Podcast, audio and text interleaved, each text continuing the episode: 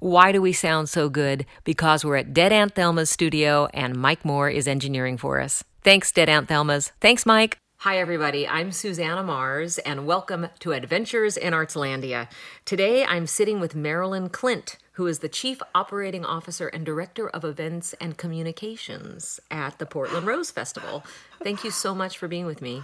I'm glad to be here. That's a lot of title. It is. It's a big title. How long have you been working uh, for the Rose Festival? Well, um, long enough to get a string of titles. Yes. That's for sure. Mm-hmm. The one I prefer is Parade Queen. Right. I did note that. That, uh, oh my gracious, that's right, because you had your 40th anniversary with the Rose Festival. I did. So I have been with Rose Festival so long that back when the Starlight Parade was invented, in 1976. Mm-hmm. I was the manager for that event. Oh my goodness. I know. So that's how I started off on my parade queen thing. And I was just two years out of high school at the oh, time. So how great is that? Yeah. And you're a native Portlander? I am a native Portlander.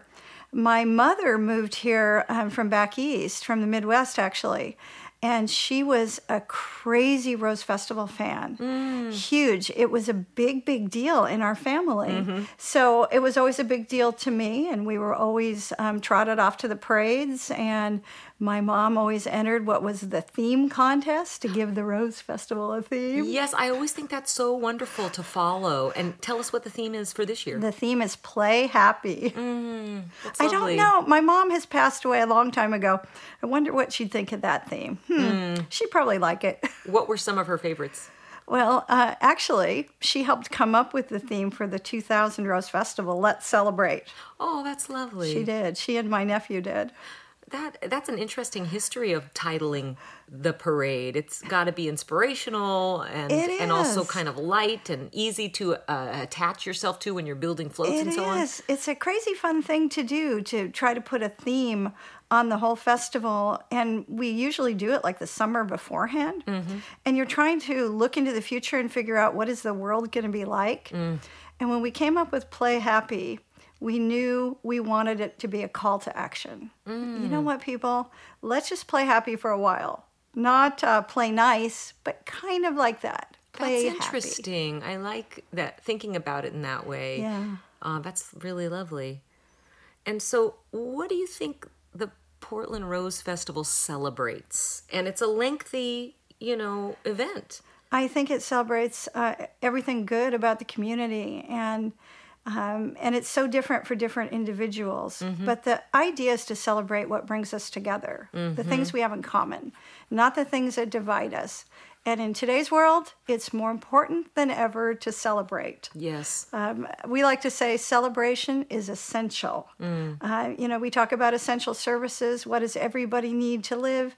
You know, people need to be warm, they need to be fed, they need to be housed, all the things our community struggles mm-hmm. to make sure that everybody does. People also need to celebrate. Mm-hmm. They need a reason to go on every day. Mm-hmm. And I'm proud to be part of that.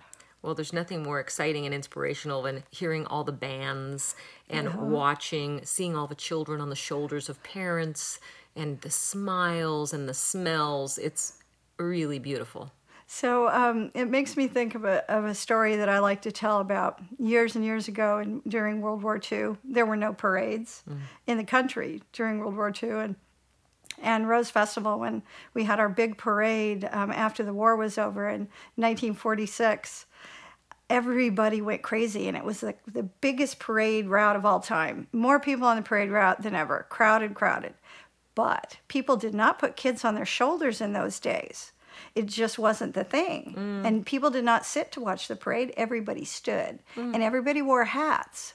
So so many people crowded the route standing along the route that the kids could not get up to the front to see the parade and the story goes, and I've read several accounts of it, that the local kids went to parks and just played during the parade while the adults stood and watched. Oh, for heaven's sake. Uh, it was quite controversial. And in fact, uh, it got into a little war of words in the local newspapers saying, oh my gosh, it was the it was the visitors to Portland who caused all the trouble.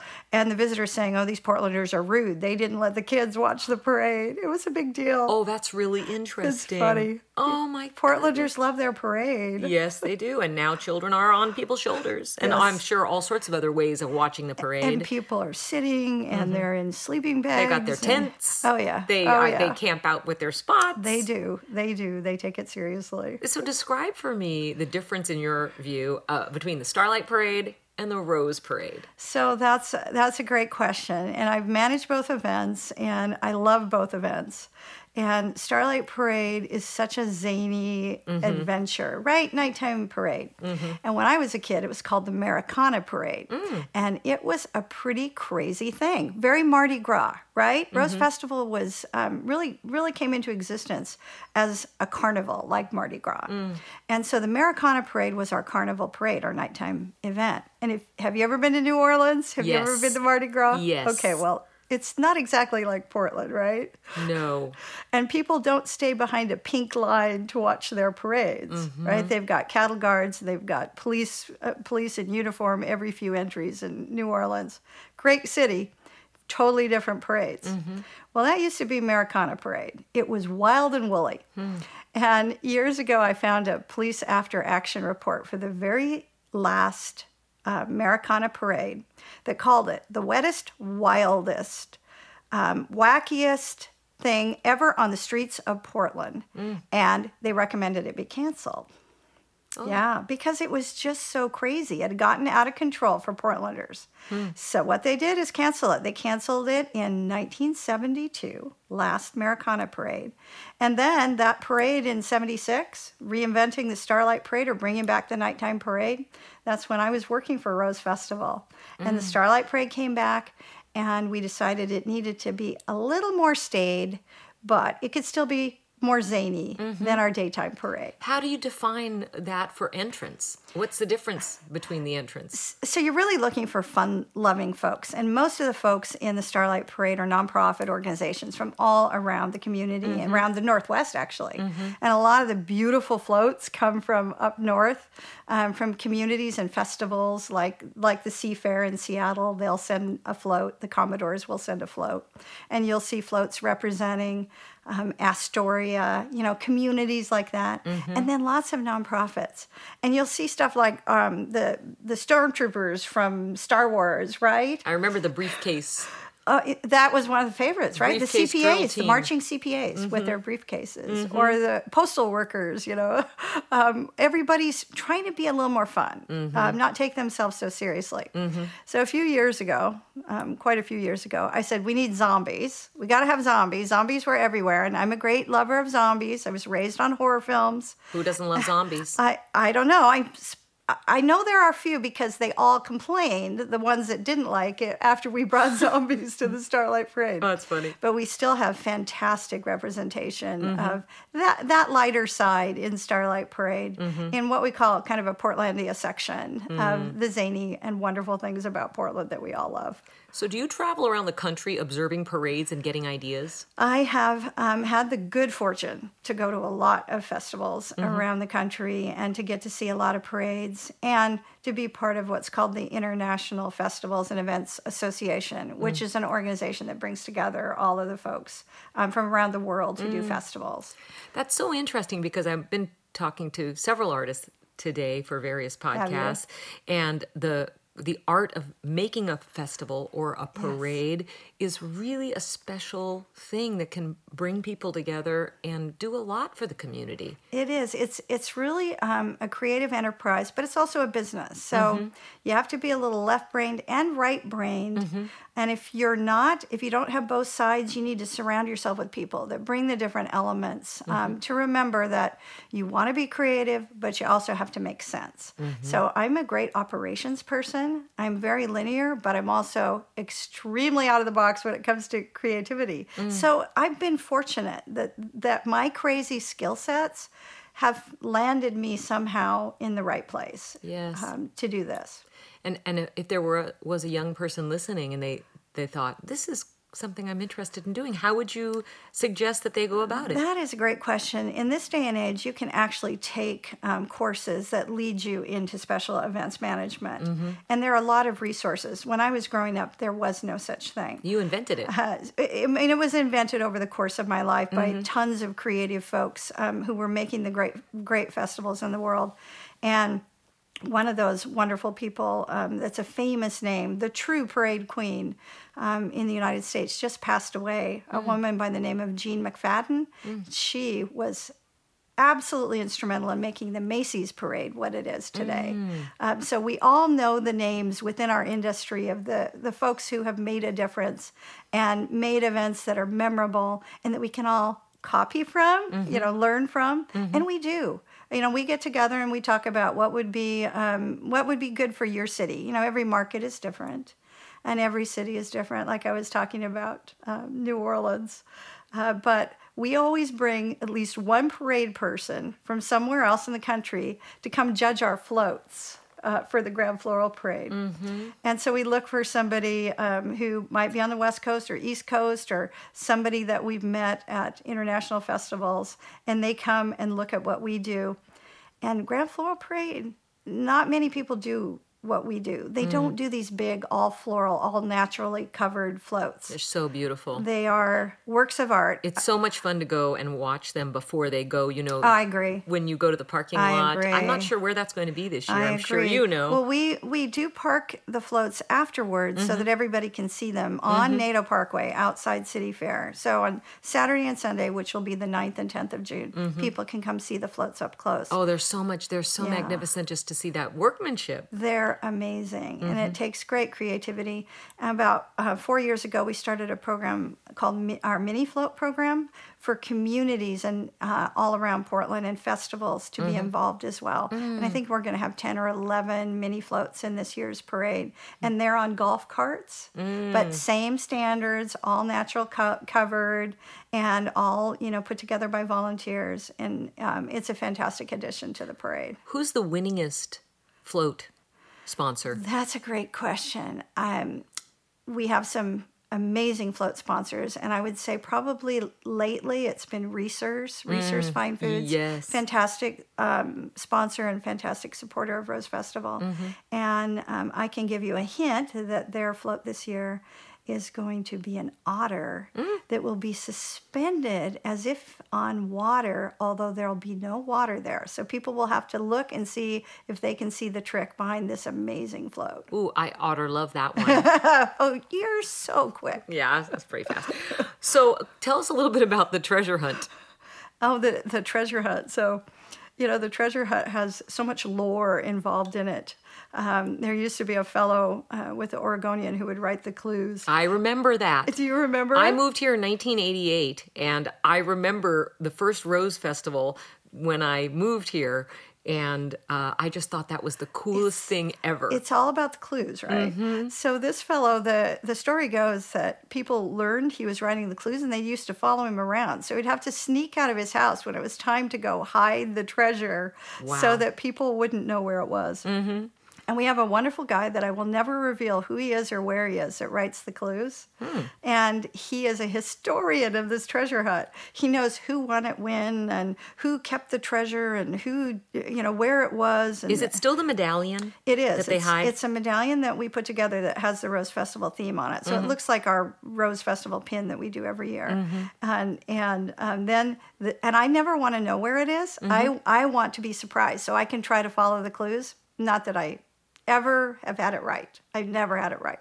One year, um, a few years ago, when we first brought it back, it was right across from my office. I could see I have a fantastic office right on the waterfront. Mm. And I could, if I had known, it was right across from my office, right by the Vera Katz um, statue there on the East East Bank Esplanade. I know exactly where That's that where is. it was hidden. Oh, for I was convinced it was in Oregon City. I had a plan. I was going to go to Oregon City and look in a cemetery. I, I knew where it was, but I was nowhere close. Oh, that's so much fun. Yeah, I just it is love really that. fun. So um, the the treasure hunt itself involves you know people who are really passionate about Mm-hmm. Rose Festival.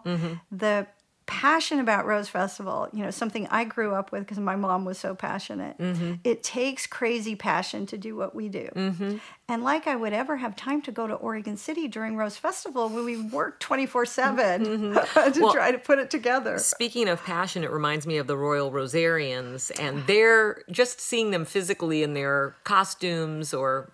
I don't- They're It's not really a costume; it's their uniform. Yes, they're amazing. The, the, what people need to know about the Royal Rosarians is they're all volunteer. They Mm-hmm. don't have somebody like me who's paid um, to work on what they do. They do it themselves. Um, they pay all their way to all the festivals they go to. Mm-hmm. Um, you know, they're completely self-supported. They've given more than a million hours of service to this community in the years they've been around, and Mm-hmm. they're a good partner organization with us.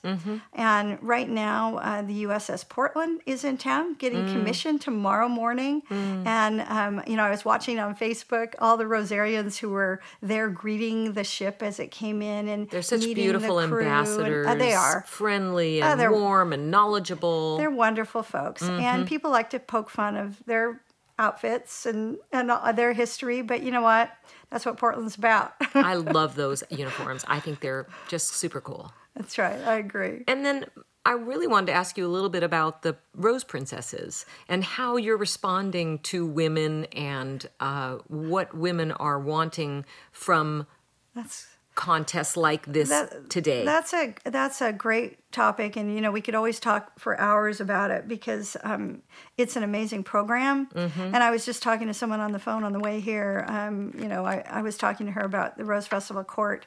This year we have 14 women from around the community representing their schools. Mm-hmm. Yes. And so that's a lot of women. It is. And um, I had the chance to be with them for a couple hours last weekend, and I do some training with them on communication. And I'm so impressed. I'm so impressed with how they respond to today's world. Mm-hmm. And, you know, and I ask them hard questions to mm. prepare them for hard questions. And those women are thoughtful. Um, they're representative of their individual schools, neighborhoods, cultures, very culturally diverse. You know, they they look at wor- the world in such a wonderful way, mm. and the, it's not about beauty. It's not about who's the prettiest girl. It's not like a pageant. Um, it's really about community service. It's about being willing to represent. It's a commitment. It's practically a full time commitment. Um, after the 1st of May, they will be traveling for five weeks in and around Portland, five days a week, just like a job, often eight to 10 hours a day. And the idea of the Rose Festival Court is to take Portland the Rose Festival, take it to folks who can't get to the Rose Festival, and to bring it to, to people like folks in hospitals or um, people in hospice or doing community service, those sorts of things, and making visits all over. i they'll make more than 100 visits in the course of, of five weeks. I think a lot of uh, contests like these that are for women are redefining beauty in agree. expanding and bumping out the sides to what is service and how you show yourself to be a beautiful person uh, on the whole. And certainly all those activities You're so right. are a part of that. You're so right. And I'm so glad that these women represent so many ways that women think, that they look, that they act, that they speak. Uh, it, there is no mold. If there was ever a mold, it was broken decades ago. Thank heaven. Thank goodness. Molds are for dummies. Yes, they are. And these and the women are amazing. I'm mm-hmm. I'm very proud to be associated with it. It's again, all volunteer run program and it takes hours and hours and hours of volunteer work to make sure these girls are outfitted and on the road every day mm. and to make sure they're safe and they're happy and they're enjoying themselves. And then thanks to fantastic corporate sponsors, they get wonderful scholarships and they get wonderful wardrobes mm-hmm. and they get a lot of training to They're take playing happy. they will be playing happy for they're already playing happy hmm. and pretty soon in a couple of weeks they will absolutely be on the road playing happy So, I've just two more questions for you. oh What do you find most hopeful about these times? Well, Personally or professionally? I I think I just mentioned it. I, mm-hmm. I think it's about these young people. Mm. It's about how thoughtful they are, how much they care. So I'm a child of the 60s. And uh, when I was, you know, a, a, teenager in the 1960s, we cared very much about our world. You know, we went out and volunteered. We went out and let the world know what we thought and how we wanted the world to be. And that's what I see today. Mm-hmm. That's what I see in young people today, and that makes me hopeful. Me too. And what do you crave? Oh, what do I crave? I crave um, I crave John Lennon. I, I crave um, Beatles music. Oh. I have to have oh. my Beatles music. Oh. So if I don't have my Beatles music every day, I'm not the same happy person oh. that I need to be. Oh, that's beautiful. yeah. Well, thank you so much for taking the time to talk to me. It's just been a real delight. And I know everyone's really excited about playing happy this year. Thank you so much. It was great to talk to you. You too, Marilyn. Thanks for listening to Adventures in Artslandia. Download the Artslandia app on iTunes where you're going to find a comprehensive arts calendar that's the best in the West. Find us on Facebook, Twitter, and Instagram at Artslandia.